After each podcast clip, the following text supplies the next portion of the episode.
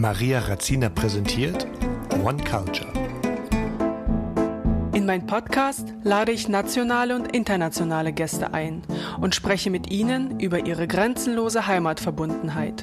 Ich spreche mit Kindern der Auswanderer, die zwar die meiste Zeit ihres Lebens in Deutschland verbracht haben, aber deren Wurzeln woanders liegen. Meine Vision ist es herauszufinden, wo sich die Menschen eher zu Hause fühlen. Oder spielt es keine Rolle mehr, nur weil das hier und jetzt wichtig ist?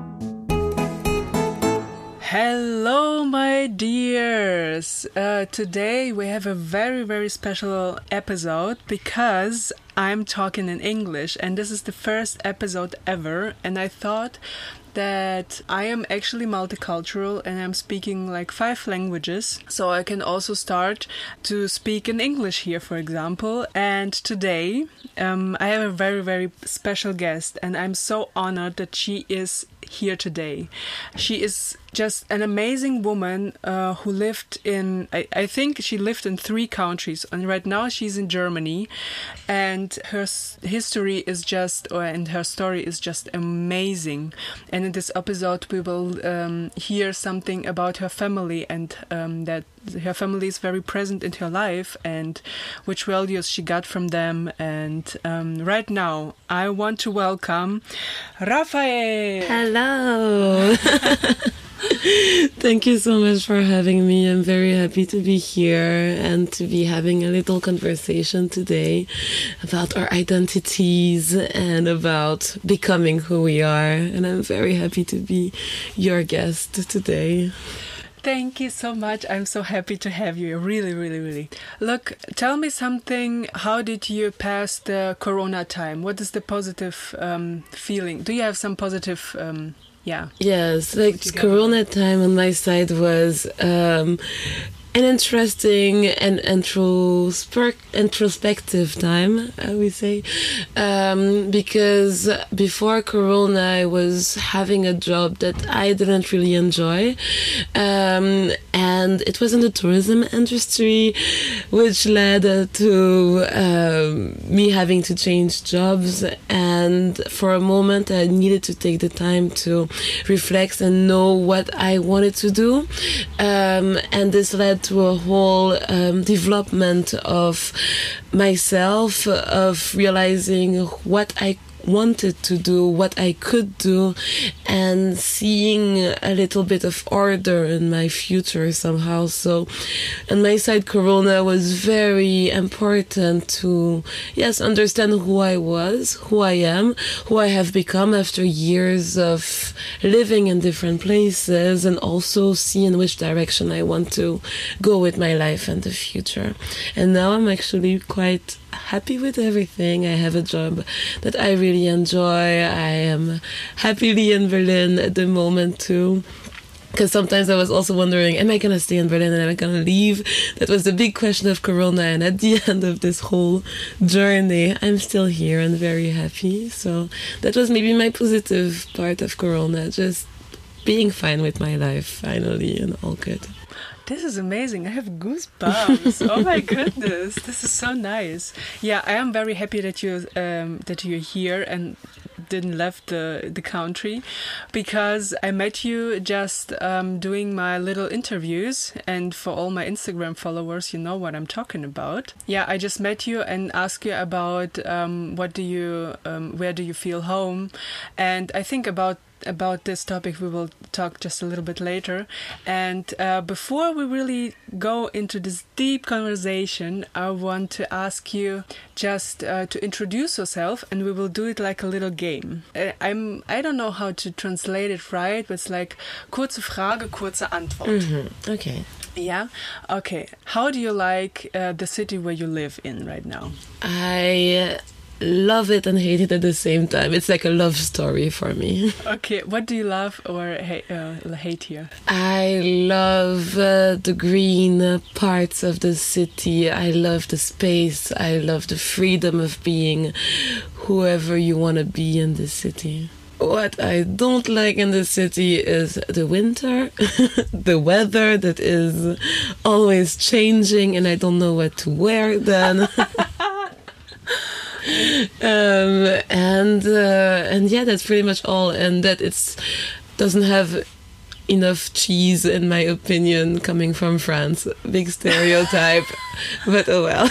and baguette. and baguette.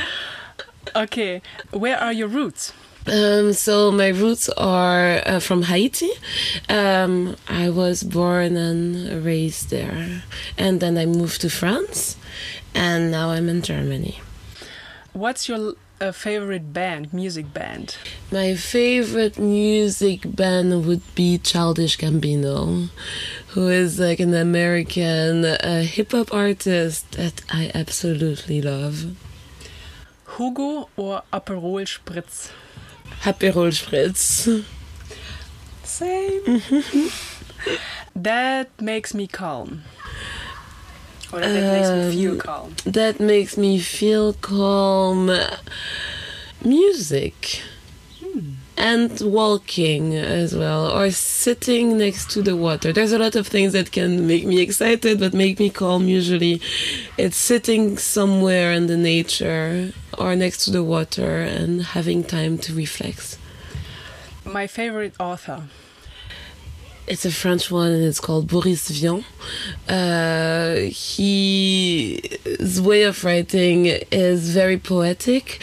He has uh, one book called L'écume des jours in French. I don't know the translation in English, but it's about a woman that is having a flower growing in her heart, uh, and her husband has to try to save her before the flower becomes too big.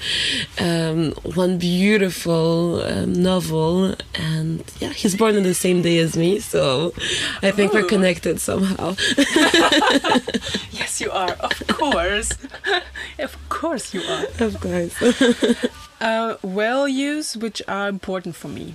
Uh, values is to me um, honesty is very important to me. Um, hmm, what else? Freedom as well. Freedom of thought, freedom of being. Uh, this is also what is to me very important tolerance the fact of letting everyone be the way that they are and um, yeah, family as well is important. The biggest, dumbest thing what I have ever done. The dumbest thing I have ever done would probably be. I didn't do a lot of dumb things. oh yes, I did lose one time my phone and the bins of Risa, the chicken place, and uh, I didn't know where it was, so I went back and had to make the people open the bins for me to find my phone there at the bottom. And I was extremely lucky. It was a new phone, and I had paid it uh, quite a big amount. And usually I don't pay for things that expensive, and I was like, I need this phone, and so I kind of had to go look for my phone in the weirdest place possible in Berlin. But I always lose it as well, but always find it again. so it's like a never ending story. Have you ever lost something else um, except your phone? no, I think it's usually my phone. It's usually my phone or random things like socks or gloves or items that I just forget about their existence. And then six months later, I'll see like a picture or I'll find it somewhere and I'm like, oh, true. I used to wear a black jacket and I had forgotten that it was here. yeah, because I tend to keep too much stuff as well. So as long as you have too much things that you keep since 10 years at the end you don't know anymore what why you keep them where you lose them but they always come back I have my best friend actually, as we were at school. Um, she always um, packed her bag and then she forgot one thing, one glove, or so, a pen or something, and I was always the last in the classroom. So I just looked around oh, this is from my best friend. And then she's like, maybe it's yours. Oh, thank you so much. Exactly, that's mine. but but all but but people like you and my best friend need people like people like me who will exactly, always care about you. Exactly, that's like helpful because otherwise we're lost and we just we could lose our brain, we could lose our head and be like, oh, true, I had something on my shoulders. Oh, my head, true, it's here. oh great.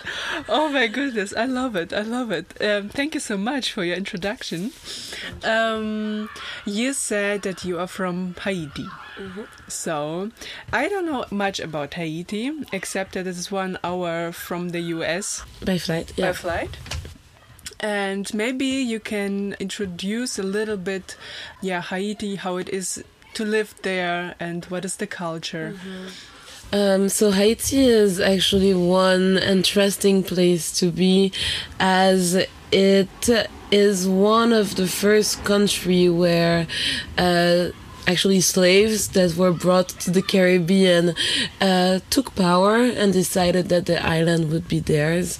Um, and the history of Haiti is linked to this event that happened in 1804. Um, and since then, the country has grown in many different ways. Um, if you would have been to Haiti a hundred years ago, you would have seen uh, probably one of the most beautiful country in the Caribbean. Uh, Haiti means um, land with mountains, which means that it's just never flat. It's just mountains everywhere and beautiful beaches all kind of weather all kind of people to a very big mix of um, origins and people coming from lots of uh, places as well. Um, but unfortunately, um, in the 90s, and that was when I was born as well, um, the situation of the country started to really decline. Before that, it was a dictatorship, actually two, like the father, Papa Doc, and then the son, Baby Doc. Um, and they were removed from power and uh, a president took the space and uh, he was not let's say the best person to be into power as he took a lot of money from Haiti and make the country as well uh, sink into chaos somehow. Uh, so since let's say 30 years, the situation of Haiti is harder and harder by the year. In 2009, there was a big earthquake that hit the country. A lot of people have died, and since then there is a lot of people that left the country. The diaspora is very important for the people that are there, meaning everyone is going to be in France and the US and Canada, and they're going to send the money back home in Haiti so that people that are there can survive somehow. So the situation is they're quite hard, but from I've didn't have the chance to see how beautiful it could be the way that my mom saw it, but I'm sure it can still be one of the most beautiful places that one can visit as long as the politics are following behind. Yeah.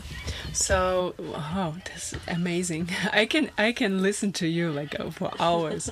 and so, ma- your mom is from Haiti, right? Yes. And your and your parents um, both? Yes, Or both of my parents, like uh, my mom and my father, are from Haiti. Um, but it's like my biological father. Like my mom and my parents, like my parents didn't stay together. Um, after my birth, let's say, and um, both of them are from Haiti, and I was also born in Haiti then. oh, nice. So you well, you were born there, and then you said that you just left Haiti um, later. So mm, tell me, how was your childhood? Um, how was it to live there? You, I mean, you explain it with the brightness in your eyes, how beautiful it is there. So, what do you remember from your childhood? How was it? I remember my memories are kind of in uh, this way that it's hard to describe the country itself. I know how my childhood was, but I lived in a way of a bubble somehow, um, meaning I was living with my parents, uh, so with my mom and then my stepfather in a house, and I was going to school at my grandmother's school. Uh, we had little pink uniforms, um and every morning we had to chant the Haitian hymn like every morning before school and then I started school actually three years old and then we already learned how to read how to write uh, and at six I was actually able to read write and uh, say poems and everything. And then I moved to a French school. So it was a French school in Haiti where I was then until I was 10 years old but the political situation of the country was already quite unstable. So I don't remember walking in the streets so much. Like, um, I was mostly going from my parents' place to school and uh, not really having the time to walk in the streets because my mom was scared that I could have issues, get kidnapped, um, or. Sh- yes, in general, she was very afraid of what could be going on in the streets and was very protective. Um, so everything on my side was fine. I lived in somehow a place that was maybe at this moment not super chaotic but already quite complicated maybe to be but i was in my bubble i was going to school like every other kid, going seeing my grandparents like any other kid, going to my uncle, cousins, etc., etc., like any other kid. And I had, in general, just a very joyful. Um, childhood very surrounded by my family and uh, yeah that's what i remember from haiti we went to the beach sometimes or uh, those activities, but um, as well in Haiti, you tend to work a lot, so the beach is not really the first activity you want to go, and it's quite far away when you live in Port-au-Prince, the capital. So it was mostly just yeah, being with the family and uh, and enjoying my time between school, my cousins, and my friends that I could see at their place too. So you also um, live with uh, like in a, in a, big house, or with the, with with the whole family, or yes. it was just um, somewhere in it was uh, partly like uh, the story is gonna get complicated at some oh, point, fine. but I was living in a big house with my um, with my mom um, and my father as well my stepfather as well. And um, at some point, we the house was a bit more crowded. It was a big place because my mom. Um, started to um, help children that were um, abandoned or that needed to be finding a family because of poverty in Haiti. So at home, we ended up having also like an orphanage mm. that was there and so at some point i was sharing my house with also um, little babies or kids that were brought to us by parents saying hey could you please help me because I already have five, six children. I cannot take care of this last one. It was somehow the place where there was always so much life going on. Um, and if I was not the, at home, which was somehow in the mountains in Haiti, I was going uh, to my cousins uh, or to my grandfather where I had my school at the beginning and just spending my time there. Yeah. Have you talked to your mother how she sees the country and um, how how was it for her to live there? My mom is uh, like for her she has a different point of view on the side that um, she somehow had a big trauma from Haiti from the fact that uh, she actually went back to Haiti after 10 years of studying in France, meaning she grew up um, in Haiti, then moved to France in her 20s, stayed 10 years, and then went back to Haiti. And a lot of people are trying to do that, going back to the country, but I feel that once you are used to the security that you can have and uh, um, other country like in Europe and then you go back to a place where you need to lock the doors of the cars if you want to make sure that no one is to come in or anything then you can get quite easily scared of the outside world. Um, so on her side uh, I feel that she goes back she went back two times to Haiti since we left uh, or maybe three and she's still keeps a big distance with the country because I feel like it's a place where she got a lot hurted as well. Yeah. Oh, all right. Um, so you said that your mom um, and you left the country in early 2000s, right? Yes. Um, how come? Because of the political situation? Yes, before because of the political situation. Things were they were not going uh, um, quite nicely. Let's say um, I remember having my grandpa telling me us like you need to leave this country. It's not going to get better. And unfortunately that was the feeling of a lot of haitian that were saying to their family you need to go because here stuff are complicated. And my mom having studied in france when she was younger um, decided that it would be the time to go back to france. And so we decided to leave in early 2000 too. Um, and uh, so yes, we moved to France, uh, and she found a job here as well. Um, actually, she came, she did an internship, found a job, and then she was like, "Oh, maybe that would be a good opportunity to come back." And then she started working in France. And as I was also in a French school in Haiti, it was quite easy for me to come to France and adapt right away to the French schooling system at the same time. Okay, and as you came, I have so many questions. I have to sort them in my head. as you came uh, to to France, which in which city you have been? I was in Besançon. Besançon. Besançon. And where is it? Uh, it's uh, in the east of France. It's a small town, and I was not even in the town. I was in Miserey-Salines, which is like a, a little village next to it, uh, with oh, it's already 2,000 inhabitants, something like this. Uh, and so, yes, total countryside. Is, what is the next biggest city? There's Besançon, that is the biggest city in the Yeah. region, and then there's Dijon. Oh, okay. Um, and we are quite close to Switzerland uh, and to Freiburg as well. oh, I know. yeah. I got it. Yeah, so, so when I'm flying, for example, when I was flying, because I started taking the train now, um, um, I was taking the plane to come to Berlin from uh, the Euro airport at the Basel Freiburg um, there, because it's just around the corner, an hour from there. Oh, nice. And as you came to France, I will just say France. Yes. Then you just came to the school, and um, I mean, you had no friends, and you you didn't know anybody except your mom or your family. How was it for you? I mean, uh, you already spoke this language. You already spoke French.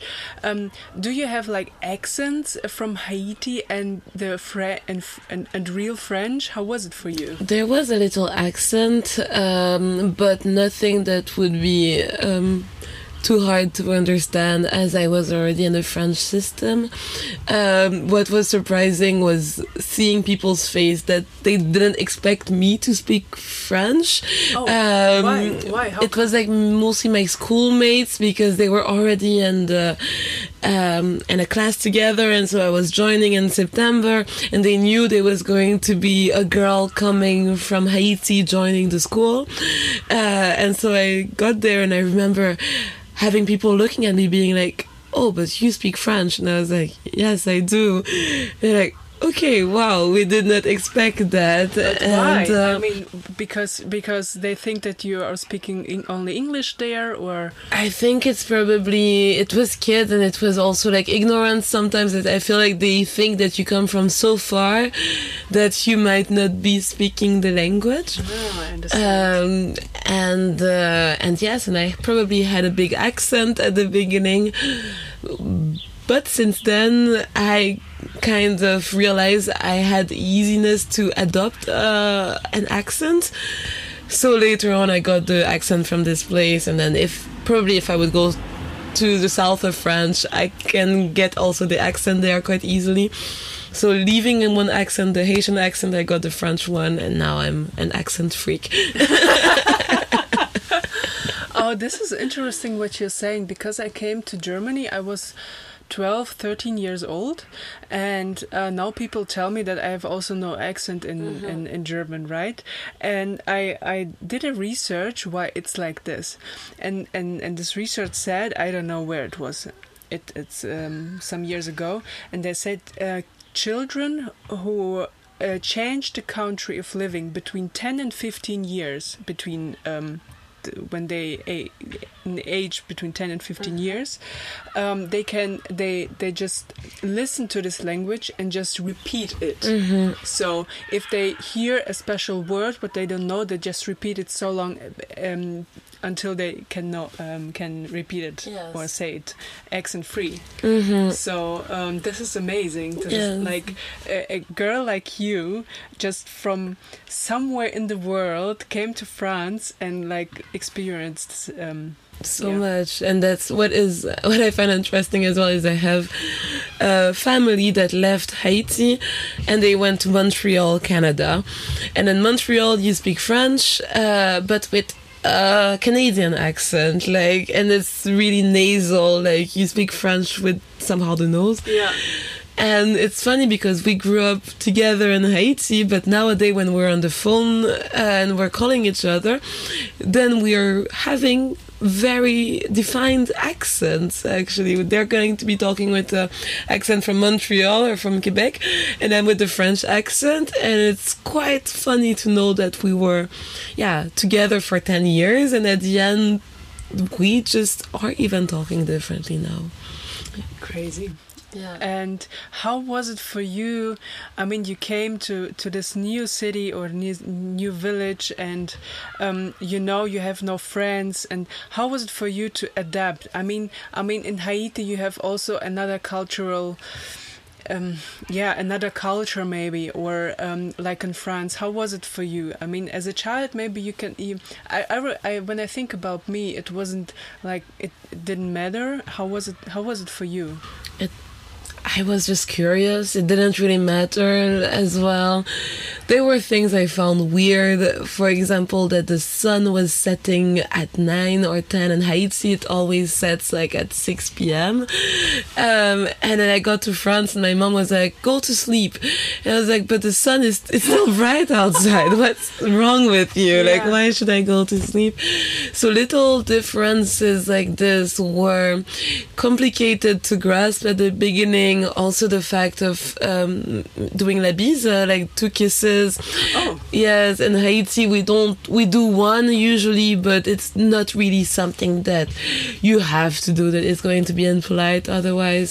So those little things were somehow weird for me, but in general, I enjoyed discovering the fact that I could just go walking to school, that I could cycle outside, that I could get a little bit more freedom also in the country, and being that I was going to start like soon becoming a teenager i was quite happy to be in a different environment. And i knew also it was for for the best at least. And uh, and so yeah i don't remember having a culture shock at all. Yeah. Yeah. just things that I was just annoyed of, like why the sun is not setting, Yeah. why are people talking this way, why do I have to kiss everyone now, like, you know, so that was the only thing that was just um, weird, but otherwise, as mm, I think like children can adapt quite easily Yeah. to. So nice. And um, as you became teenager, um, you just started maybe to realize your body and see how it's uh, developed Mhm. and everything. And um, did you realize that something changed? Like, I mean, um, I, ha- I have to talk about because I think it's it's a very important. Um, theme what we have to talk is like your skin color uh, of um you are you have a black skin color um so at the school have you ever also had like black friends or how was that how was the environment at school So when I came to France, I was nine, so I was in primary school in my village. There were maybe. ah, let's see, uh, roughly like a hundred kids there. And i think i was the only black kid from all of these. Then i got, got to middle school where there were 600 children. And we were two black No.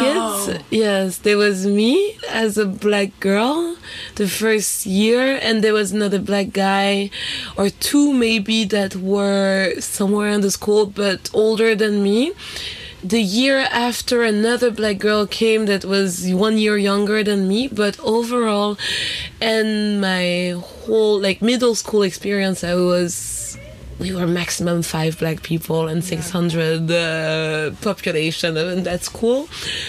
And then in high school, we might have hit let's say 15 black people maximum and i'm really going to pull as much people as i can into like the blackness but like let's say like 15 people out of a thousand four hundred people oh, so wow.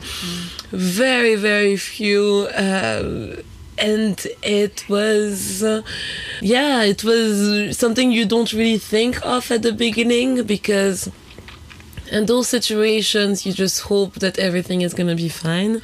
And as i knew the people from primary school that went to middle school with me then i was like okay i'm going to be in a safe space and i know my friends.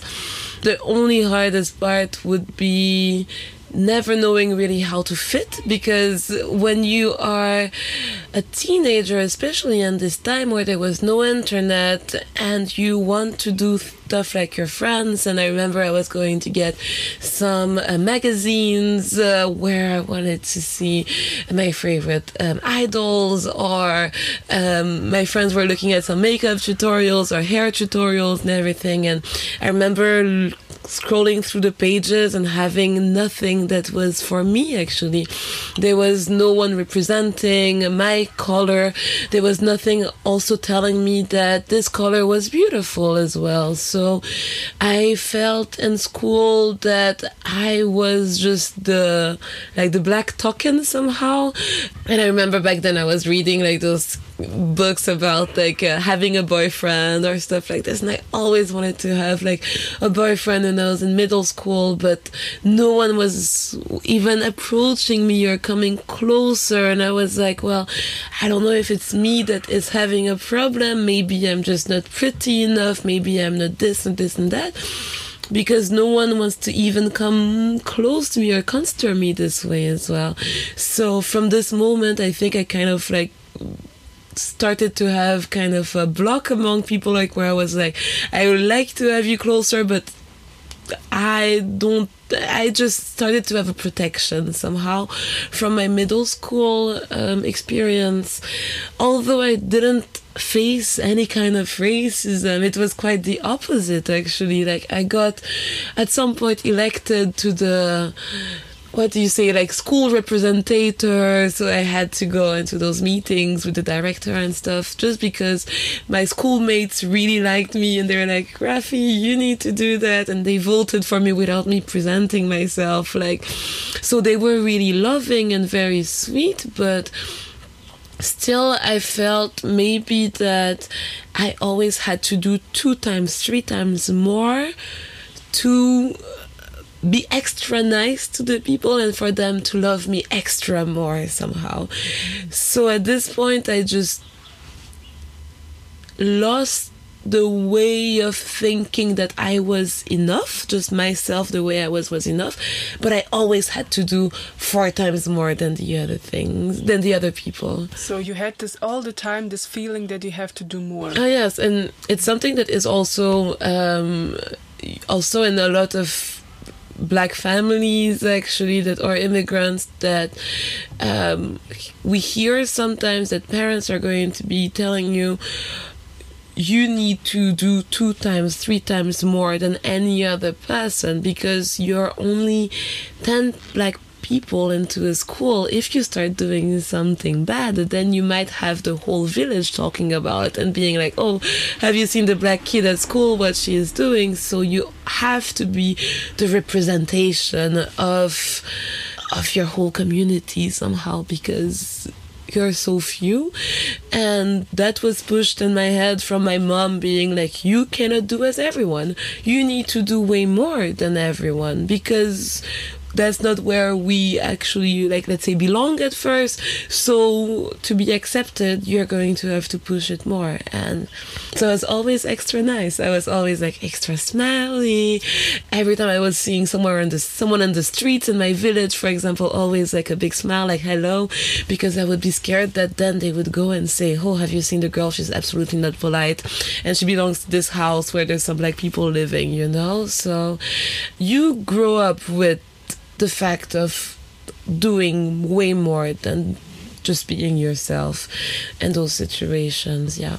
Have you had the situation that um, when you came to the school um, and they said, I've never seen a black person before, can I touch your hair or something? Oh, yes, of course. Um, yeah. and because like we need to think as well that that was before uh, the internet became big and that all of those questions were raised. Like back then you don't really know as well because i had no representation. Like i didn't know what was very special about the, my hair. Like I knew they were special, but then I was like, why do you want to touch it? Touch it if you want. It's nothing special. It's just like yeah. braids or something like this. So yeah, I experimented a lot as well with all kind of haircuts. I think I I never counted how many haircuts I had, but that was for me just a matter of just playing too. So people were touching my hair, but also it was maybe really from time to time that I was letting them close because people, as I said, I put a barrier at some point, so it was harder to just try to do whatever with me, anyways. it was like you could get into trouble. So, um, so yeah, I just enjoyed having just my hair and I was just coming to the school with every haircut and being like, oh yes, of course I can do this with my hair. Of course I can be blonde today and the day after I can have pink hair if I want. Oh, you cannot do it with your hair. Oh, so sorry, you know? So I kind of owned it uh, then. You yeah. kind of enjoyed just to be a little bit different. Exactly. Yes. Um, I was kind of just like, then I'm gonna, if I have to be different, then I'm gonna be different and it's gonna be fine. Yeah. Yeah. Oh wow! What do you do? You think that you made everything a little bit two, three times better and more because of your skin color and because you were different? I mean, you are not different. there's a weird history. We need to go back to the fact that Haiti was before a French colony. Um, and Haiti being a French colony, a lot of people that grew up in Haiti kept France as a kind of ideal, a place where we should be going to have the French lifestyle somehow.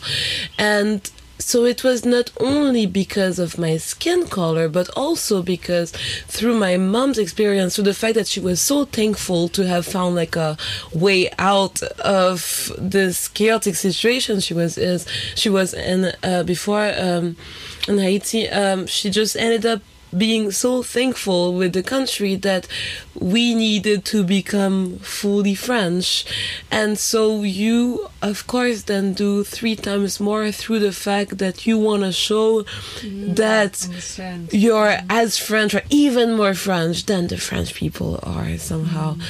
Mm. But in school or in these other projects, as I was in, in a French school, I didn't have to do more than other kids. But I could not get into trouble. If I would get into trouble and come back home and have something like one time I forgot like my English book. I hadn't done like a I didn't even do anything bad. I just like forgot my English book.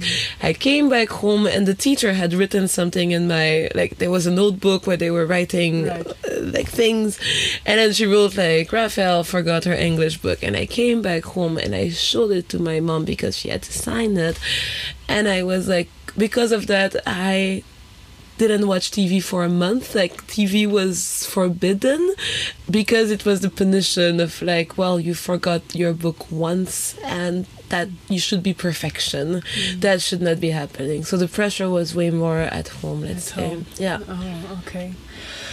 Oh wow, this is um, this is a great story. Um, I mean, we are now not at the end of the story. Um, well, and then you were you lived there for 10 years right? In france? In yes. france. Yeah in france.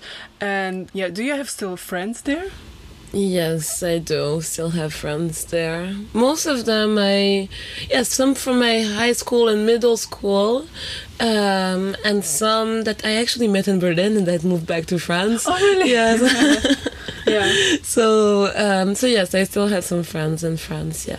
What would you say? Um, would you say that France is your home? Would you? Or would you say Haiti is your home? Now I'm kind of the complicated part is I lived ten years in Haiti. Let's say 10 or 11 years in France and now it's gonna be seven years that I'm in Germany and now I'm starting to try to figure out what is home and it's not Haiti anymore let's say it, my origins are there so it's somehow my home but I, I don't know. I don't have one home i have several homes i would say. But you said now you we know now we are in germany. Yeah. how come that you came to Germany. How how uh, how was the process? Why did you decided to go to Germany, or why are you in Berlin right now? I think I needed to go away from this French ideal. The fact that I was seeing that my mom pushed it so much to be like perfect on this side, and I wanted to see somewhere else. So I had done an Erasmus for six months in Finland.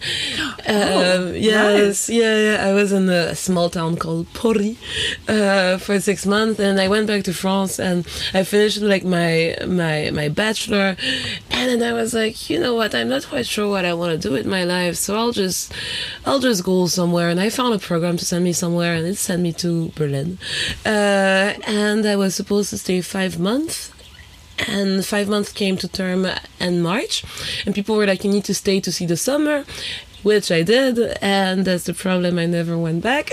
um, but I think that what I the reason I stayed was that maybe I needed to do my own path. Like it was not anymore like the country that I was brought to, like through my mom, it was really a place that I had chosen, where also I could be whoever I wanted again. It's the place also, for example, I was saying that I always had to smile. I always had to be like a hundred percent more. And I came here in a city where people if they don't want to smile, they will not be smiling, and then they don't. Right. They're not gonna be polite or anything if yeah. they don't want it. And it's like, oh wow, so I can exist and not have to be extra nice to people all the time. If I don't really want to, I can just be myself.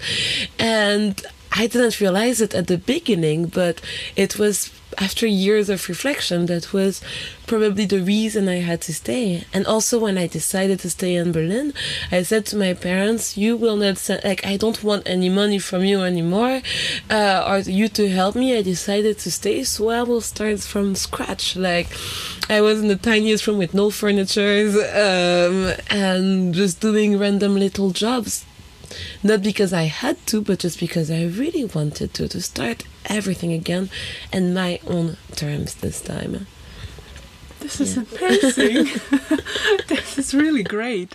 I mean, I mean, this is this is it shows how strong you are and how yeah how, how you, you are willing just to live and to to find yourself and not just yeah do what what what someone told you to do and when i when i understand it right in in france just your family uh, or your mom showed this is the way and th how you have to develop uh, uh, yourself and this is the way how you have to live mm -hmm. because but actually at the end it's the way how she wants to live mm -hmm. Just showed uh, shows oh um, also my parents they just showed me how they want to live mm -hmm. to mm-hmm. me right mm-hmm. and this is amazing that you like in your 20s or something you yeah. just started to rethink everything, to rethink the process of your of your um, development, of your growth, and started yeah to, to do it by yourself it's just just amazing okay. really really great something that i would recommend to a lot of people let's say i don't know if everyone can do that but on my side it was i didn't even think about it but i think i was finally breathing and and i remember i came to germany as well i was 22 and i had finished my bachelor and I was in panic with my life. I was like thinking, wow, I'm 22. I should just like do my master's like next year, and in two years I should figure out what job I need to do, etc., etc.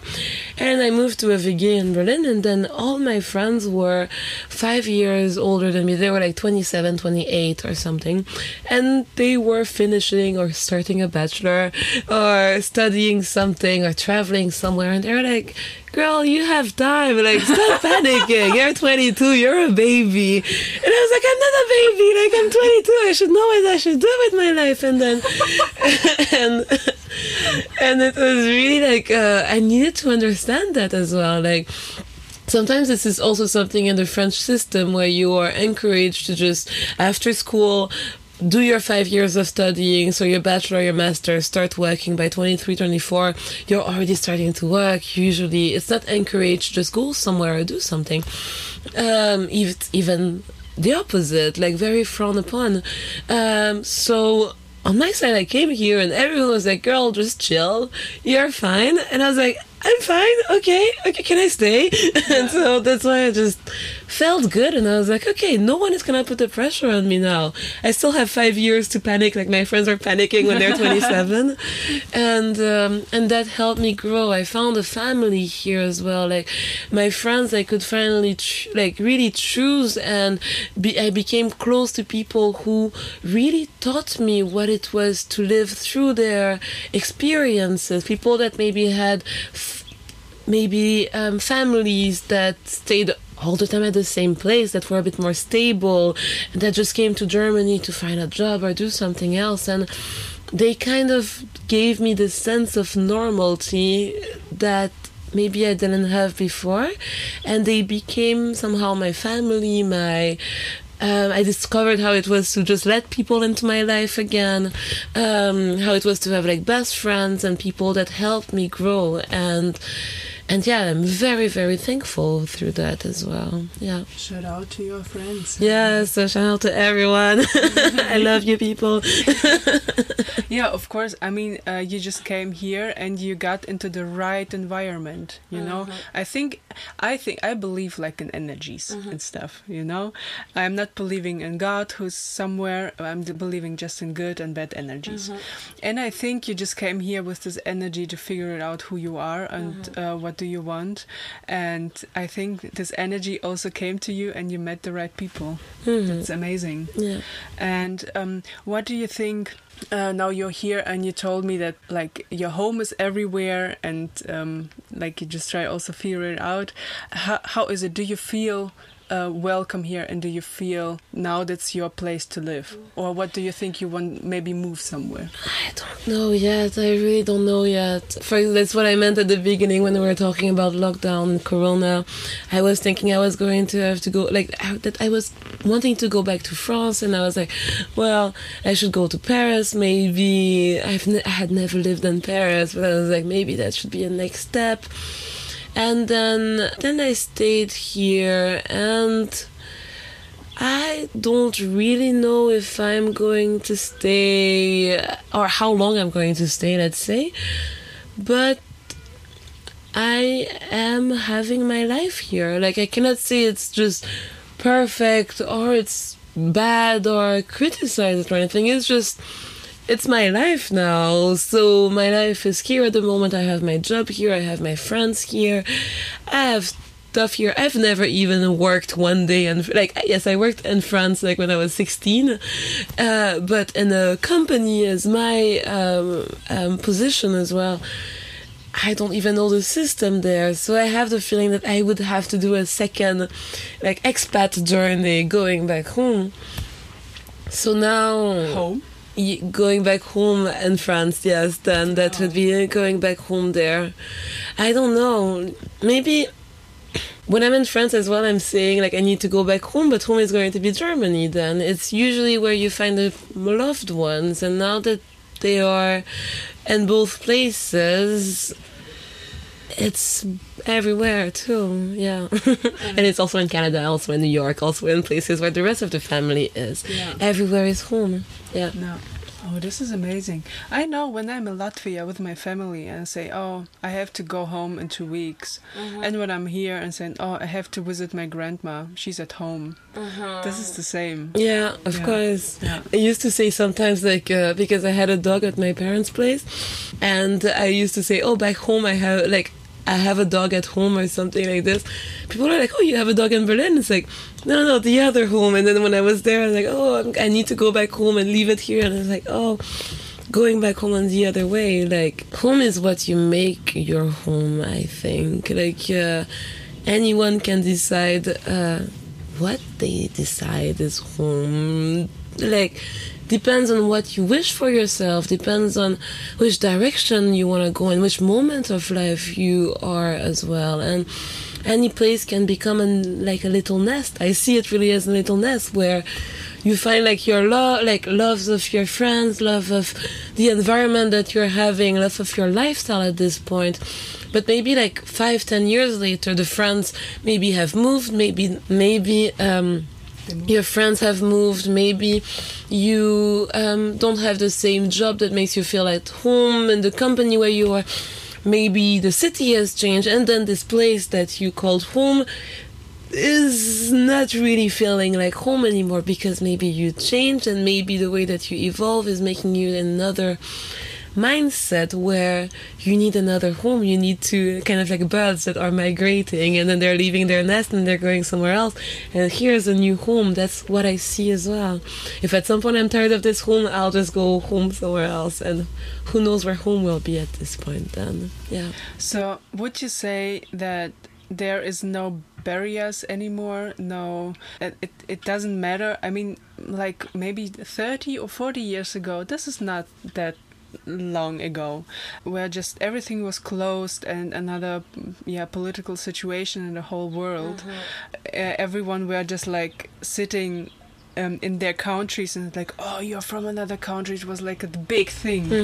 And right now we're in berlin where's everyone multicultural. This is like the melting pot of, of cultureness and do you think there are still barriers or doesn't even matter where you come from I think it's just like it became even boring of saying like, "Oh, you're from oh, you, I'm from France," and the people are like, "Oh, another French person," or just like, "You're from Spain or from Italy," and it's like, "Oh, you too? Do you know those Italian people?" You know, like now I feel like this in Europe at least, like this way of being able to move is something that we just take as granted. The the barrier the barriers can be here when it's going to be moving to a place where you will not have the same language, where maybe you don't know the culture, but these are things that you might be able to work on. Uh, but in terms of movement and in terms of defining a place, I think the barriers are quite gone.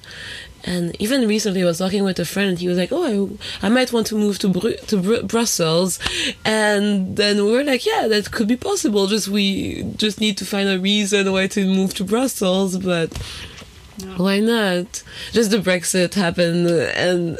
For London and everything, this I'm not quite sure how we can move there as easily, if that would be the case. But uh, but for the rest, at least in Europe, I think it's quite easy and as you um, changed your place of living and you also changed like the countries um, what was the biggest difference between those two, two cultures France and Germany. yes or maybe you can also say from haiti Uh, France and Germany. Uh, f- what was the what was the biggest? I don't know. Like uh, when I came here, I was surprised of how um, Liza um, Quiet. quiet it Yeah. was in the city. Oh, really? Uh, yes.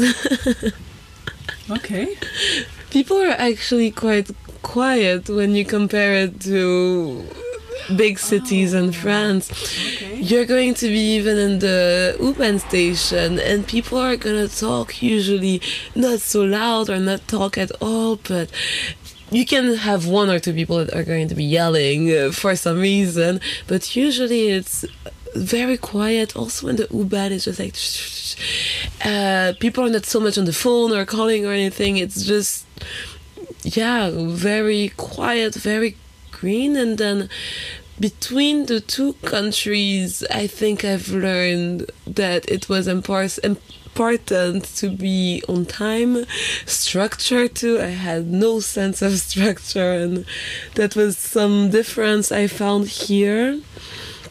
And uh, also vegetables.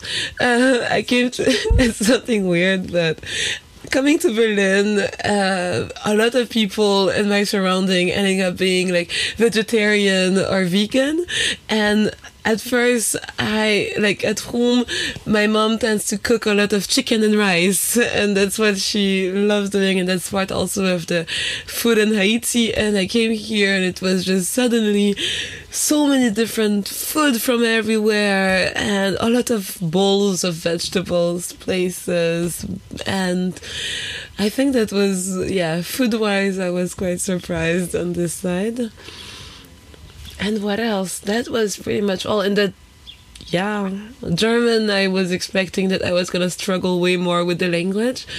Um, I am still struggling, so that was not a lie. that was like a good expectation, and um, and yeah, the rest was nothing too crazy to be honest.